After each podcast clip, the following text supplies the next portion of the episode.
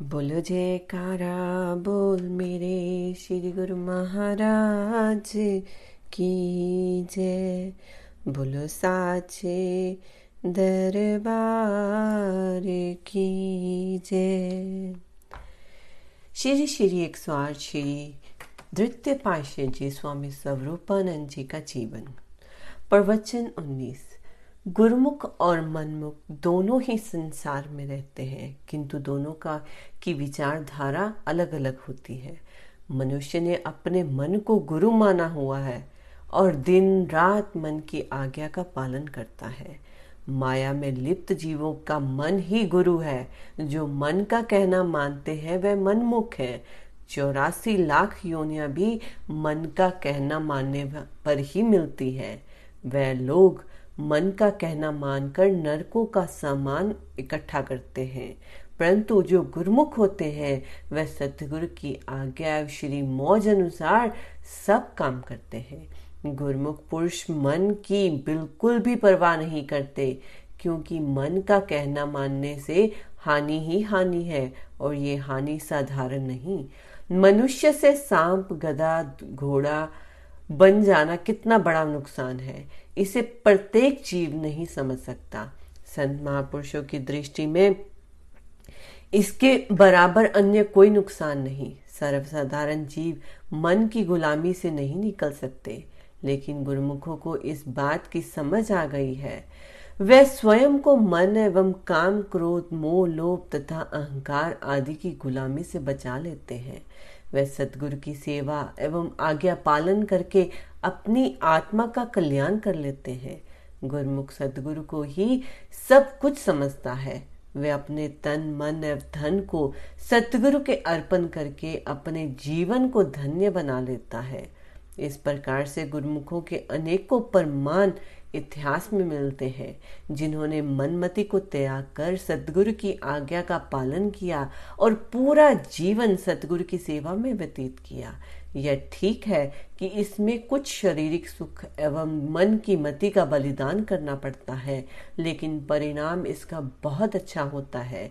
मृत्यु के पश्चात रूह की 84 लाख योनियों में नहीं भटकना पड़ता और ना ही बाद में पश्चाताप करना पड़ता है। इसीलिए महापुरुषों का उपदेश है कि गुरुमुखों की तरह जिंदगी गुजारने में लाभ ही लाभ है। मनमति को त्याग कर सतगुरु की आज्ञा मानकर अपने जीवन को धन्य बनाना चाहिए। एक बार श्री सतगुरु दाता दयाल जी ने प्रवचनों में फरमाया, एकांत रहने में कुछ बहुत लाभ है, परंतु एकांत में सिवाय मालिक के भजन के कोई और ख्याल दिल में नहीं आना चाहिए। यदि कोई मनुष्य केवल शारीरिक रूप में स्वयं को एकांत कर लवे और मन में दुनिया भर के ख्याल भरे हुए हो, कल्पना कली से मन अशांत हो, उसको एकांत सेवन का कोई लाभ नहीं। एकांत उस समय भी लाभदायक है जब मन को संसारी ख्यालों से खाली करके ख्यालों को ईश्वर के भजन ध्यान में लगाया जावे, किंतु मन को संसारिक वासनाओं से दूर करना आसान नहीं है। जब तक स्वयं के संत सद्गुरु की चरण शरण प्राप्त ना कर ली जाए, तब तक संत सद्गुरु जीव को संसारिक इच्छाओं को दूर करने की युक्ति नहीं बताते। तब तक ये मनुष्य अपने मन को संसारिक ख्यालों से अलग नहीं कर सकता। यदि शरीर को दुनिया के धंधों से अलग कर भी लिया जाए और मन दुनिया की वासनाओं में उलझा रहे, तो इस तरह यदि कई वर्ष भी गुजर जाए तो संत सत्पुरुषों की दृष्टि में कोई भी लाभ नहीं है, क्योंकि भजन अभ्यास में सफलता जो मन के लगने से होती है वह प्राप्त ना हो सकेगी। शरीर को एकांत में रखने पर भी मन कोरे का कोरा रहा। वह मनुष्य तेली के बेल की तरह है, जिसकी आंखें बंधी है और जो सुबह से शाम तक चलता रहता है और अपने मन में ये सोचता है कि मैंने काफी सफर तय कर लिया, मगर आँख खुलने पर वह वहीं का वहीं पर होता है। इस तरह से शरीर को अलग रखने का हाल है। मन के अंदर संसार के ख्याल भरे हुए हो और मन भी शांति की और आनंद की प्राप्ति करने की इच्छा रखे। शरीर को एकांत रखने का मतलब यही होता है कि शांति की प्राप्ति हो। दुनिया के सुखों को देखकर प्रसन्न होना एवं दुखों को देखकर दुखी होना ये मन का स्वभाव है। शरीर का दुख सुख से कोई मतलब नहीं। ये मेरा है, ये तेरा है, ये सब मन की ही खेल है। इसीलिए जब तक मन को हर्ष शोक से मेरे तेरे से दूर ना कर लिया जाएगा, तब तक शरीर को एकांतवास करने पर भी शांति एवं आनंद का मिलना कठिन है। इसीलिए संत महापुरुषों की चरण शरण में जाकर मन को संसारिक वासनाओं से अलग करने का तरीका सीखना चाहिए। तब शरीर के एकांत में रहने पर भी एकांत पसंद करेगा। यदि शरीर से संसार का कोई काम कर लिया जाए तो भी मन कमल के फूल की तरह संसार की इच्छाओं से अलग रह सकता है, और वास्तव में एकांत का यही मतलब है। एक बार श्री बचनों में सतगुरु दाता दयाल जी ने फरमाया, ख्यालों में मेरा मेरा और तेरा तेरा का होना ये सब माया है। अंतर केवल इतना है कि मेरा मेरा मलिन माया है और तेरा तेरा शुद्ध माया है। एक लोहे की बेड़ी है तो दूसरी सोने की बेड़ी, परंतु है दोनों बंधन का कारण।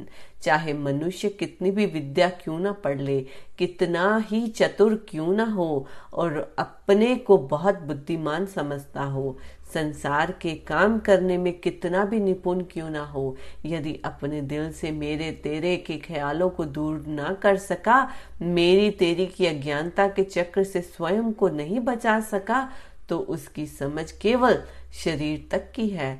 जिज्ञासु को इन दोनों से ऊपर उठना है। मैं और तू को त्यागना ही उत्तम भक्ति है। परम संत श्री कबीर साहब जी का कथन है, मोर तोर की जेवरी बटिबा दास संसार, दास कबीरा क्यों बदे जाके नाम आधार। मेरे तेरे को दूसरे शब्दों में आपा भाव भी कहते हैं। मन का आपा भाव बिना सतगुरु के उपदेश के जीव स्वयं दूर नहीं कर सकता।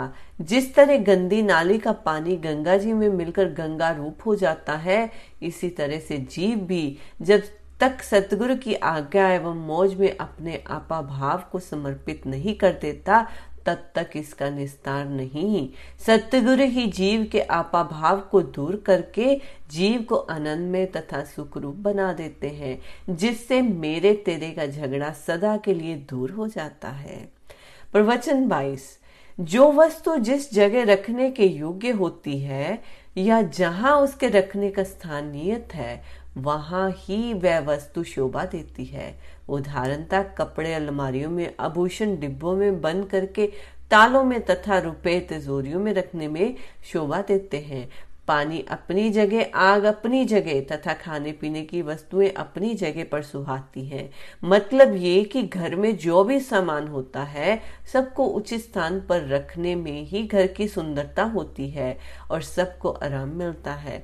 विपरीत इसके यदि खाने पीने की वस्तुओं को गंदी जगह पर, पानी को संदूकों में और आग को कपड़ों की अलमारी में तथा आभूषणों को बाहर रख दिया जाए, तो सारे घर के लिए मुसीबत पैदा हो जाएगी। इसी प्रकार मालिक का सिंहासन दिल में है और शारीरिक सामान बाहर है। संबंधी धन तथा मकान आदि से मनुष्य का संबंध शारीरिक है। इन वस्तुओं को दिल में जगह नहीं देनी चाहिए। दिल को सत्पुरुषों ने मालिक का सिंहासन कहा है। ईश्वर के सिंहासन पर संसार की असत वस्तुओं को जगह नहीं देनी चाहिए। संत सत्पुरुष किसी भी वस्तु का प्रयोग करने से मना नहीं करते। शरीर के निर्वाह के लिए संसारिक वस्तुओं से संबंध रखो, परंतु इन संसारिक वस्तुओं को दिल में स्थान न देकर दिल को मालिक के लिए रखना है।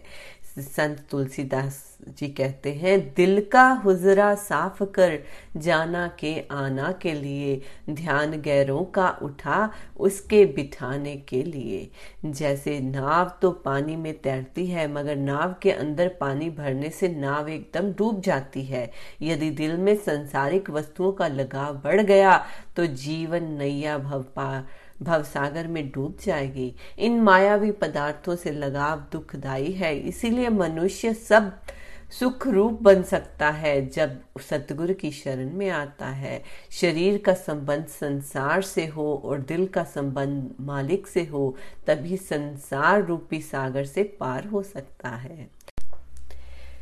एक बार सतगुरु जी ने प्रवचनों में फरमाया, पूंजी या संपत्ति दो तरह की मानी गई है, एक नगद एवं आभूषण, दूसरा जमीन एवं मकान अर्थात चल अचल संपत्ति।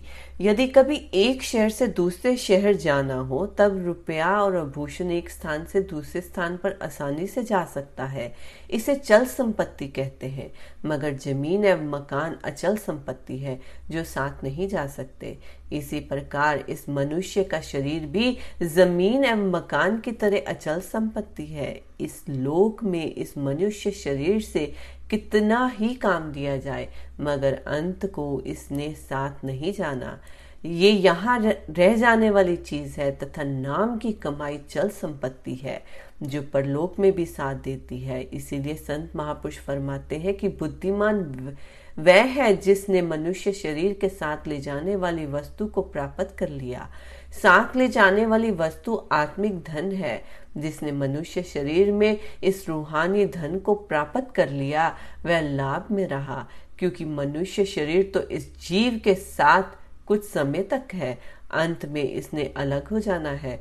फिर क्यों ना इससे वह धन कमाया जाए जो मरने के बाद भी काम आवे। अपने मन और शरीर को सतगुरु के चरणों में सौंपकर भक्ति का धन प्राप्त करना ही बुद्धिमानी है। कबीर सो धन संचिए जो आगे को होए, शीस चढ़ाए गाठरी जात न देखा कोई। कबीर साहब जी फरमाते हैं, शरीर को सदगुरु उपदेश की कमाई में लगाकर भक्ति के धन को इकट्ठा करना चाहिए।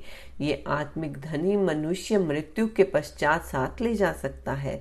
इस शरीर से सदगुरु की सेवा जितनी भी श्रद्धा एवं भावना से की जाएगी, उतना ही जीव का लाभ पहुंच जाएगा।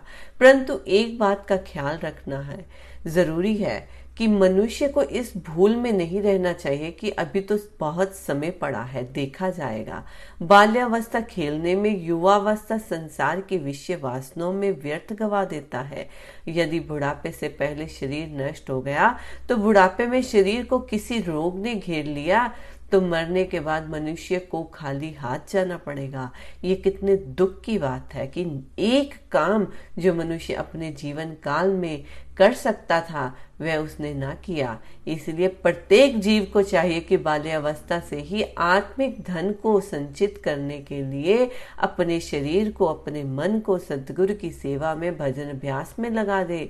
और ये शरीर जिसने अंत में यहाँ रह जाना है, उससे आगे काम आने वाले नाम और भक्ति के सच्चे धन को अधिक से अधिक इकट्ठा कर लिया जावे, ताकि मालिक की दरगाह में मुख उज्ज्वल हो।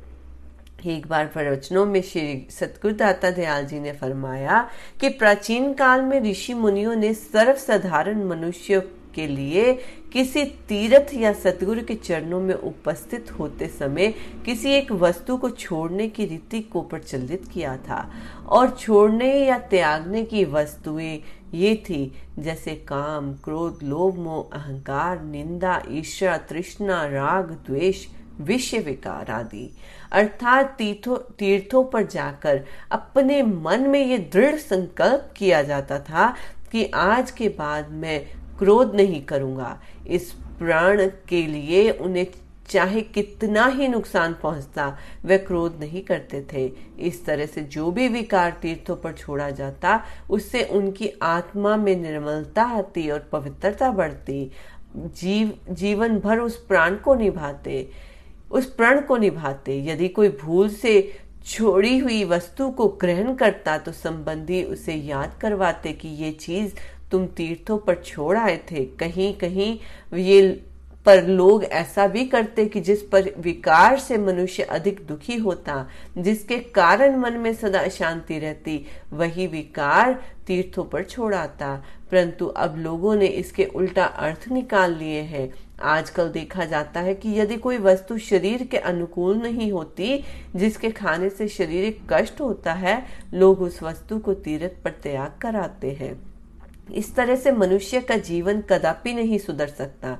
छोड़ना तो विषय विकारों को, मन की बुराइयों को, ताकि मन में विषय विकार कम हो। प्राय नियम ये होता है कि यदि किसी एक विकार का हृदय से त्याग कर दिया जाए तो शेष विकारों का प्रभाव भी कम हो जाता है और मनुष्य के विचार भजन अभ्यास एवं सत्संग की और सरलता में लगते हैं। आजकल तो केवल प्रथा मात्र ही रह गया है। सर्वसाधारण को इसके वास्तविक अर्थ का पता ही नहीं है कि तीर्थों पर क्या छोड़ना चाहिए। इसीलिए संत महापुरुषों ने जो ऊपर त्यागने योग्य विषय विकार बतलाए हैं उनका त्याग करना चाहिए, तभी मनुष्य भजन अभ्यास में सुरती लगाकर अपने जीवन को सफल बना सकता है। बोलो जयकारा, बोल मेरे श्री गुरु महाराज की जय।